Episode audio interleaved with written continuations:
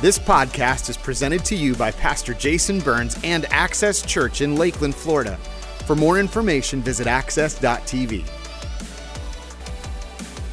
Good morning, everybody, and welcome to Easter at Access Church. Today, we join with billions of people around the globe to celebrate the fact that death no longer has the final word. But because of Jesus' great sacrifice, we too can live again. Can I get a good amen from somebody up in here? Amen. And listen, all throughout history, there has been this phrase that's kind of associated with Easter. When these new followers of Jesus would run into each other in town, one would say, He is risen, and the other person would respond with, He is risen indeed. So let's join with billions of people as we declare, He is risen. Oh, come on, like He's alive and like you mean it. Come on, He is risen. Can we give God the praise one more time? Amen. Amen, amen, amen. Ooh, wow. Well, thank you for worshiping with us today. Hello to those of you joining us online as well. We honor you. Glad you're with us. Hey, do me a favor, pull your phone out. And if you can, find us on Facebook or on YouTube and hit share. You have no idea who needs to hear what God has to say on this Resurrection Sunday. I believe that God is still in the resurrection business and He's got something for us today. Here's what I need you to do as well do me a favor in your worship guide, you got one of these cards that says Easter Sunday. I need you to pull it out. Now, if you're a part of our church, normally we have a connection card in your worship guide, and we say if you're new, fill it out, and if you have a prayer request, let us know. But today's in all skates, and here's what I need you to do. Before you leave, I need you to fill it out, but at the bottom, um, I, I need you to answer a few questions. And the reason we're doing this is Easter Sunday, like everybody shows up, and so we want to hear from you. Here's what I need you to do two questions now and one at the end of today. Here's the first one. We want your help as we plan message series and as we pray about it. I'd love to know what you'd love to hear us preach about. Like, what are the series and things that are on your heart and on your mind? Let us know that one. Here's the second thing. This weekend, we've done three extra services already, but our normal service times are Sundays at 9 a.m., 10.30, and then at noon, 12 p.m. Here's the thing. I don't know if you've been around recently in one of our normal service times, but it's getting kind of full up in here. We added another 150 chairs just for today. And look around, everybody. It's like this all the time around here, and it's so fun. So here's the truth. We need two things to happen. The first thing is we are trusting God and asking God to give us a location in Central or North Lakeland to create a whole nother location of our church this next year. And so, if you have a rich relative who's on their deathbed looking for someone to donate a building to, holler at your boy. Um, but secondly, secondly, we're going to have to add more services. And so here's what I'm asking you to pray about, okay? Besides these times, besides 9 a.m. to 12 p.m., when is another time that you'd be willing to come to church to create open seats at optimum time for people? Fill that out, let us know. I've got one more question for you at the end of the service that we'll get to, and then we'll collect the cards on your way out today, all right? Let's get to work today, everybody. Got a message for you for this Easter Sunday called The Living. Let's get after it today. Uh, nine or 10 years ago, it was a Friday morning. My wife and I had the day off. We decided to go on a little date. We're going to go to go to Tampa, get us some breakfast. And you need to understand this. For some reason, the eggs and the chickens in Tampa cost twice as much as they cost here in Lakeland. And so we went and had us a bougie egg breakfast up in Tampa. Then we went to a mall that was so nice we couldn't afford anything. We just walked around and looked at it all. You know what I'm talking about? And then, as we were trying to leave Tampa, we saw this sign on the side of the road for an estate sale. We thought that'd be fun. Let's go check it out. And so we followed the signs. The next thing we know, we landed in this beautiful custom home area, pulled up on this amazing mansion of a home. We get out and we look around, and you could tell whoever had died, they had some coin. I mean, they had all kinds of really nice, expensive stuff. And as we were shopping around and looking at all the stuff we weren't going to buy, I noticed this man off to the side, and he had his arms folded, and he was kind of looking me up and down. I'm gonna be honest, it was a little creepy, it was a little weird. And he's checking me out and he's looking me up and down. And he comes up to me and he goes, uh, Sir, this is going to sound super weird. Uh, I've been checking you out. And I'm like, Eyes up here. Yes, yes, it is. It's a lot weird. Um, he goes, No, but I need you to come with me. And look, I've watched enough Dateline in 20/20 to know this is how a lot of murder mysteries start. They were on a bougie date, went to an estate sale. That's how they all start, right? So he goes, come with me. I got something for you. I want to show you something. And he, he leads me into the house and he says, the man who owned this home, he recently had a brand new suit, custom tailor fit for him. It's a Hugo Boss suit. And he goes, you are his exact same dimensions. And I'm like, man, this is the creepiest thing in my whole life. But whatever. And he takes me in and he shows me the suit. And he goes, It's a Hugo Boss. He had it custom made for him. It's the same size. He's the exact same size as you. I, I want you to have it. And I'm like, Well, I wasn't here for, for suits. I was here for eggs. You know, I wasn't here for suits. And he goes, Yeah, but how about just $10? And immediately I thought two words eBay. I'm to sell that thing, right? And he goes, No, it's custom made. I want you to have it. And so, based on my good negotiation skills, I was able to talk him from 10 down to five. And I left with an incredible custom made, custom tailored suit that he said would fit exactly to my proportions. Now, either that man was a con artist or needs to get his eyes checked because when I got it, first of all, the thing wasn't even close to fitting around my stomach. Now, I have happened to lose a few pounds since then. It can almost button at this point. But here's the funny thing I think a dinosaur, a T Rex, owned this at one point. Like, it doesn't fit at all. And the funny thing about it is, I have moved three times in the last 10 years, and I have somehow taken this Hugo Boss suit with me from house to house to house, even though it never fits. Like, you can lose more weight, you can't lose arm length. It makes no sense to me at all, right? You understand this. Now, let's be honest. Does anyone in the room have a shirt in your closet and you bought it because it was on sale and it was awesome and it was cute? But let's be honest, it doesn't fit. So you call it a goal shirt. Like you are working your way into that shirt, all right?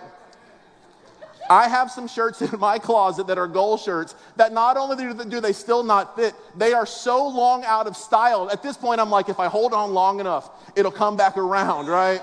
You know this. But here's the question I want to wrestle with today What do you do when your faith no longer fits? Well, what do you do? And the funny thing is, for a lot of us, the suit kind of feels like it makes sense when you think about this question because because it was something that didn't cost us that much to get our faith. And we've carried it from season to season to season in our life. And as the seasons have passed, it's like more and more confusing and things don't make sense. And, and the funny thing is, you came today for Easter, and I don't know why you came, but the funny thing is, you came today, and maybe you're wrestling with the question that so many people are.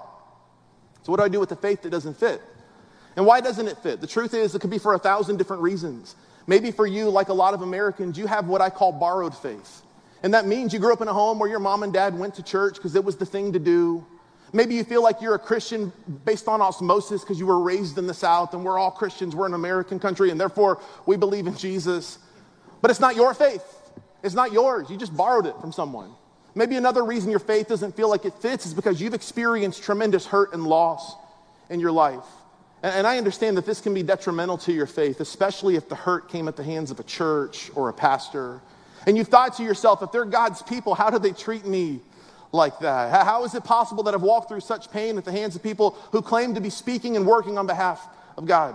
Maybe for you, you thought that your mom would be at your wedding, but she wasn't. Maybe you thought you would have that child by now, but you've miscarried over and over and over again. Maybe you've experienced tremendous loss. Maybe you said, till death do us part, and you thought it meant till death do us part, but it just didn't and you've walked through loss and you can't reconcile the fact that you have this picture in your mind of who God is and it doesn't match the picture you're seeing with your eyes and there's a disconnect and it hurts. And what do you, what do, you do when your faith doesn't fit? Here's another one for a lot of Americans. You just, you just don't believe.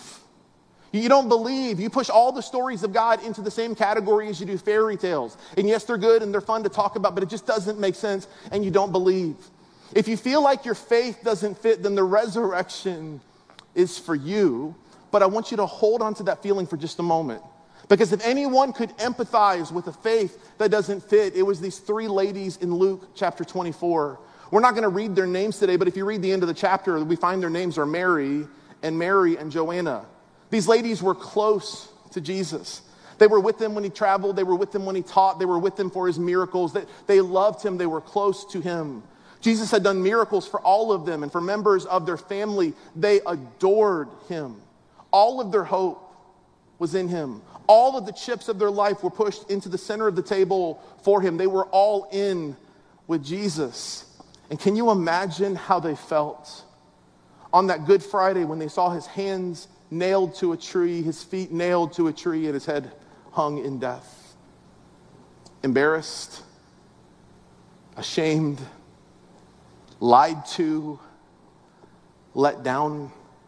What, what do you do when your faith doesn't fit? If anyone would understand it, it's them. Luke 24 Verse 1 On the first day of the week, very early in the morning, the women took the spices they had prepared and they went to the tomb. Uh, they found the stone rolled away from the tomb, but when they entered, they did not find the body of the Lord Jesus. Confused, and while they were wondering about this, suddenly two men in clothes that gleamed like lightning stood beside them. In their fright, the women bowed down with their faces to the ground. But the men said to them this question that is preposterous. It's audacious. It's what I want to wrestle with today. They asked them, Why do you look for the living among the dead? He is not here. He has risen. Remember how he told you while he was still with you in Galilee, the Son of Man must be delivered over to the hands of sinners, be crucified, and on the third day be raised again. And then it's like their ears and their eyes were open and they remembered his words. If anyone would understand what it feels like to not have your faith fit in a moment, it's them. But I want you to imagine this. Like I said, all of their hope was pushed in on Jesus. They saw all the miracles, heard all the teaching, they loved him, they adored him, but he had let them down when he died. He let them down. All their hopes and their dreams died when they saw him die. I'm going to be honest with you. If you let me down in that way, I'm going to be honest, I'm not showing up for you. And yet, here, three days later, they come with these spices to do what's called anointing the body. This was a burial thing that they would do to help kind of uh, process the decaying and to make it go a little faster and a little better smelling. And they show up with these things in their hands, these spices. Let me ask you a question why were they doing this? Because they assumed that he was dead. You don't show up with spices to anoint a dead body assuming that he's risen from the dead. They show up assuming he's dead. So often, I think we read stories in the Bible and we know the end of the story and we forget what it's like to live in the middle of the story. All their hopes, all their dreams are dashed. They're lying dead in a tomb. And maybe Jesus wasn't everything he claimed to be, but he was more than enough for them and they loved him. And so they show up on this brisk, cool morning. Early in the morning, it says, with the spices. And they have this dramatic encounter. You, you know, in movies, when there's an explosion, you hear that high pitched ringing sound, it's like you can't feel, you're so disoriented. I can't imagine it felt like that for them. They show up, and the stone that was meant to protect his body has been moved, and the tomb is empty. And they see these men that scripture illustratively calls gleaming like lightning. And they ask this question, and the question is preposterous. The question is, why do you look for the living among the dead? What a ridiculous question, right? This is the kind of question that can only be answered in the future. It can't be answered right now. You, you can't look for the living among the dead because historically, when people are dead, they're dead. They weren't there looking for the living among the dead, they were there looking for the dead among the dead. And in their confusion, they had no way to answer this at all. You see, I could, I could explain it to you like this. On that day, nobody was expecting nobody. They were expecting a body to be there. They showed up expecting to anoint his body. I think a lot of us have this picture of the resurrection of Jesus as if there was like a scoreboard in heaven with a 10 second countdown, and all the disciples and all the angels are standing around going 10, 9, 8, roll the stone, 7. It doesn't happen like that. Nobody expected him to rise again from the dead because dead people tend to stay dead. Now, that raises an important question, and this is really what I want to wrestle with today. Why did Jesus need to rise from the dead? Let me, let me break it down for you. If what Jesus did on the cross on Friday was such a big deal, and it was, that his death on the cross, his blood that was spilled for us, his death on the cross that paid the price for our sins, the whips on his back that brought our healing in our physical bodies, if all of that was as dramatic as scripture portrays that it is, then why did he have to rise again from the dead? There's a thousand different answers, but let me give you two. The first one is to validate, to prove that he really is who he claimed to be. If he doesn't rise again from the dead, then what we would do with the story of Jesus is we would push him into the corner where we push the stories of a lot of gods that people have made up. People that had good teachings, that maybe they did things that we couldn't explain, but they died. We'd push him into that category. But by rising again from the dead, it validates, it proves everything he said to be true. But here's the one I want to wrestle with today. Why did Jesus need to rise from the dead? It was to conquer death for himself and for us. To conquer death once and for all, the finality of death once and for all for himself and for us. And in the resurrection, here's what you need to understand Jesus broke some stuff. He, he broke sin, the curse of sin, and he broke the grip of fear. He broke down the gates of hell, but ultimately, what he broke is he broke death. And here we are, some 2,000 years later, packed in buildings, gathered around the globe, remembering this life that was so consequential. Some years ago, Time Magazine did an interview where they interviewed people to, to determine who was the most influential person to ever live, and Jesus won by a wide margin. There are more books written about Jesus in the Library of Congress than anyone else in the history of the world. Abraham Lincoln is a distant second. You, you, can't look at a clock and you can't look at a calendar without understanding and realizing the impact this man had on our world and on our culture. The, the poet James Allen Francis said it like this 19 wide centuries have come and gone, and today he is the centerpiece of the human race and the leader in the column of progress. I am far within the mark when I say that all the armies that ever marched, and all the navies that were ever built, and all the parliaments that were ever sat, all the kings that ever reigned put together have not affected the life of man upon this earth as powerfully as has that one solitary life. If you were to describe Jesus in a word, what might that word be? I would argue to you today that I believe the word that might best describe Jesus is life. But what does it mean? Jesus is life. And before he died, he was fully alive. And after he raised again from the dead, he was fully alive. And he invites us into this. The funny thing, and the thing that I think must be perplexing to God, is that God wants us to give us this very thing, and it's the thing that we feel like we already have. You ever tried to give someone a gift that they already have? It's challenging, isn't it? And we think that we're alive. We have all the tangential evidence of being alive. We woke up this morning, we breathe, we walk, we think, we feel, we smell, we hear, we touch, we dream, we have life and passions. We feel alive. But the funny thing is, if we're just honest, a lot of the things that we push into the category of living really more resemble death because we walk through this life carrying offense and bitterness and rage and envy and depression and suicidal thoughts. It's like we're alive, but we are the walking dead. The characteristic of a life that Jesus has transformed is that you too are fully alive.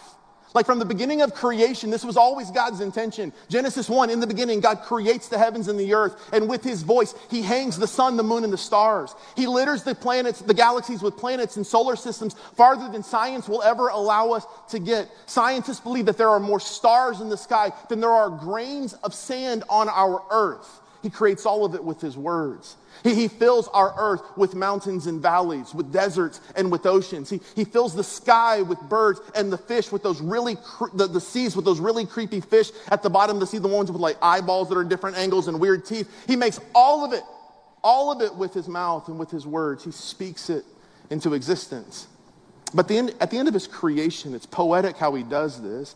It says that God creates humanity in a different way. Genesis 2, verse 7 then the Lord God formed a man from the dust of the ground, pushes them together, and it says, and he breathed into his nostrils the breath of life. This word breathed and breath is the same Hebrew word that we would use for spirit, the spirit of God. And God breathes into man his spirit, and then it says about him, and the man became a living being. You are only alive when the Spirit of God is alive in you. So let me say it to you like this this is the reason you feel so intimately connected to God when we worship. Why? Because the breath that you carried is borrowed breath from God, and when you worship, you're returning to God that which is His the whole time. It was always God's intention that you would be alive, that you would be living. Four books later in the book of Deuteronomy, God speaks to Moses and he says it like this This day I call the heavens and the earth as witnesses against you, that I have set before you what? Life and death, blessing and curses. Now you're going to get a choice in this, and here's what God says Now choose life that you and your children may live. It was always God's intention. And this is how we tend to think of the world. We tend to think of the world this way that there's life and then there's death. And so we live and we try to get, make the most out of it, YOLO, make the most out of our lives, and then we die. But, but the resurrection makes us understand that God has a different way of understanding this that what precedes life is actually death. It goes death and then life. Jesus models it for us. His death on the cross preceded his resurrection. Where there's no death on the cross, there is no resurrection. Let me say this to you. If you want to experience the life God has for you, it starts with you dying to yourself. God, my former me is dead and buried and gone once and for all. So, Paul, who I love, Paul, who wrote like two thirds of the New Testament. If anyone would understand this, it's him.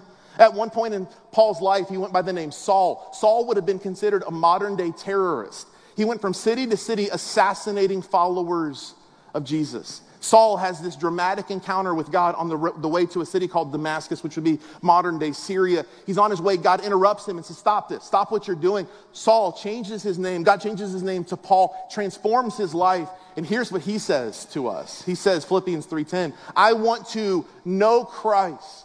Yes, to know the power of his resurrection. Let me show this to you. He gives us these two thoughts. The first one is, he says, I want to know Christ. This is, I want to identify with what Jesus did for me on Friday. I want to know him. I want to experience the forgiveness that his death on the cross pours out for me. What can wash away my sins? Nothing but the blood of Jesus. I want to identify with Friday so that I can experience the power of his resurrection on Sunday. Now, this leads to two dramatic questions. This is all I want to end with today. Here it is. Number one is Do you know Jesus? And it's so simple. But you know what's fascinating to me? In Scripture, particularly the New Testament, the Greek word for the word know that we use sometimes in the New Testament has this interesting connotation. It doesn't mean do you intellectually know him. I think that's the relationship a lot of Americans have with Jesus. We know about him. We believe that he was a historical figure. We believe he lived. There's all kinds of extra biblical accounts of Jesus' life to validate that he was a real person. But it's not do you know about Jesus? The word in Greek, often for the word know, has this implication. Um, it's like this, okay? When you sat down after we sang earlier, I don't think anyone in the room did this. Oh, please, please, please, please, please, please, please, please, please, please, please, please, please, please, please, please. You didn't do that because you trusted the chair would hold you. You, you did, right? In the same way, that word know means to trust all of your life, all of your weight into his power, into his plan, and into his purpose for your life. Do you know Jesus? Have you fully trusted him? Not do you know, but do you know him? Second question, though, and this is, this is the money question for today. Do you know the power of his resurrection? Has what Jesus did on Sunday by resurrecting his life transformed your life? You see, the goal of Jesus at the resurrection is that by him modeling that he can raise himself from the dead, he can do the same thing in you, and the death in you can come back to life. Paul says it so beautifully and poetically in Romans chapter 8, verse 11. He says, And if the spirit of him who raised Jesus from the dead is living in you, he who raised Christ from the dead will also give life to your mortal bodies because of his spirit who lives in you. What, what does it mean? Think of all the power, think of all the energy it would take for God to raise Jesus from the dead. Okay, the same spirit, the same power that raised Christ from the dead, Paul says, is alive and available to us. And if he can do that for Jesus in the grave, think of what he can do in your life, in your heart, and in your situation. Come on. Let me say it like this Jesus didn't come to make bad people good, He came to make dead people alive. He wants to do it for you. So let me end with this Easter and the resurrection isn't meant, is meant to be experienced, not just celebrated. Let me be honest, I'm all about the celebration. I like the pastels. Your hats look cute. Your kids are adorable. I like bunnies and eggs. And don't get me wrong, I love some Cadbury eggs and some Reese's peanut butter eggs. Come on, somebody. I love it, right? We have had four Easter egg hunts in my house alone. My wife did an Easter egg hunt for my dogs. I'm like, Liz, they don't have thumbs. They can't pick it up. What are you doing, right? We love it. We celebrate it. We have fun. But if that's all you get, and if you leave today and you say, great service at Access, and you go on your way as if the resurrection has no power for you today, you miss all of it. Easter, the resurrection was meant to be experienced, not just celebrated. So here's how we're going to end today. If you come to our church, normally the way I end a service is I say every head bowed, every eye closed. I give you an opportunity to make the decision to surrender control of your life to Jesus. But we're going to end a little differently today. I want you to pull out that same connection card that I had you fill out earlier. And at the very bottom of this side, there's a little Easter survey. And I want you to not fill it out yet. I want you to listen to me explain it. There's four letters A, B, C, and D. And I want you to do a self evaluation, an audit of your soul, if you will. And I want you to answer this question How is your relationship with Jesus? Letter A, you might say, I'm already in a relationship with Jesus, but I want to add a word here. Not just a relationship, but I'm already in a real relationship with Jesus. Has He transformed you? Has He brought the dead things in you back to life? Letter B is for those of you who today are ready to make the decision to allow Easter to not be a holiday you celebrate, but to be an experience where He transforms your life, where Jesus makes you new, and you want to begin a relationship with Him. We are so glad you're here, and today is for you. Letter C, some of my favorite people in the whole world. We started this church with you in mind. It's for the people who may be considering following Jesus, and you've still got questions and you've still got doubts. Maybe you're kicking the tires of faith and you just don't know, but today you're considering it. Today's for you. And then letter D, though, I want you to be honest. If you're here because someone invited you, they said, I'll buy you brunch afterwards, cool, cool, cool. And you would say, I don't really intend on making that decision. If you check D and you're honest, we, we honor you for being honest. And let me tell you this we're not going to harass you, we are going to pray for you.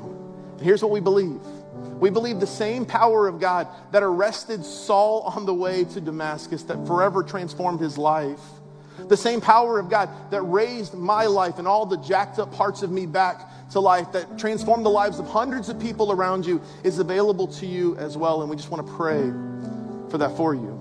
Here's what I want you to do I want you to take a moment and assess your heart and ask yourself, where are you on that list? A, B, C, or D? And then check a box. And after you check the box, will you bow your head to pray? You'll let me know you're done when you bow your head right now. Go ahead and do this for me if you would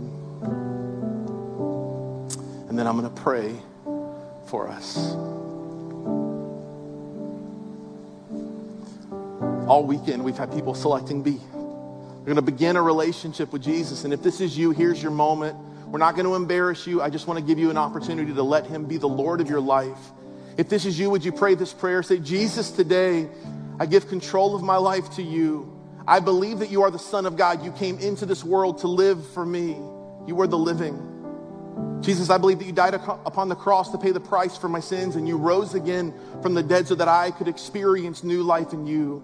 So, Jesus, today I put all of my trust, all of my hope in you. I invite you to forgive my sins. I invite you to be the Lord of my life. And from this day forward, I'll live for you. Jesus, I love you and I give you my life now. When it's in your name, I pray, Jesus. Amen. Church, look at me. All weekend, we've had people making that decision. Can we honor them? Can we celebrate together?